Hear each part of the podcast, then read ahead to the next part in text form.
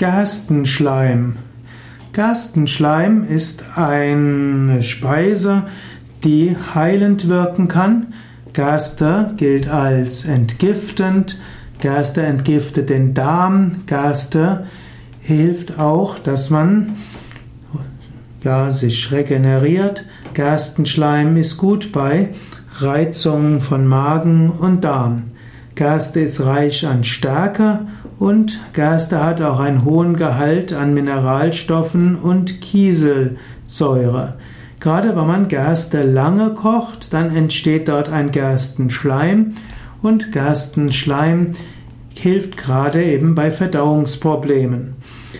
Damit der, die Gerste wirklich zu Gerstenschleim wird, muss man sie ausreichend lang kochen. Typischerweise kocht man Gerste in Wasser, etwas Salz und mit etwas Fett drei Stunden lang und schlägt sie anschließend in einem Rührbesen, bis sie ganz dünn ist. Und dieser Gerstenschleim ist dann eben heilend und beruhigend.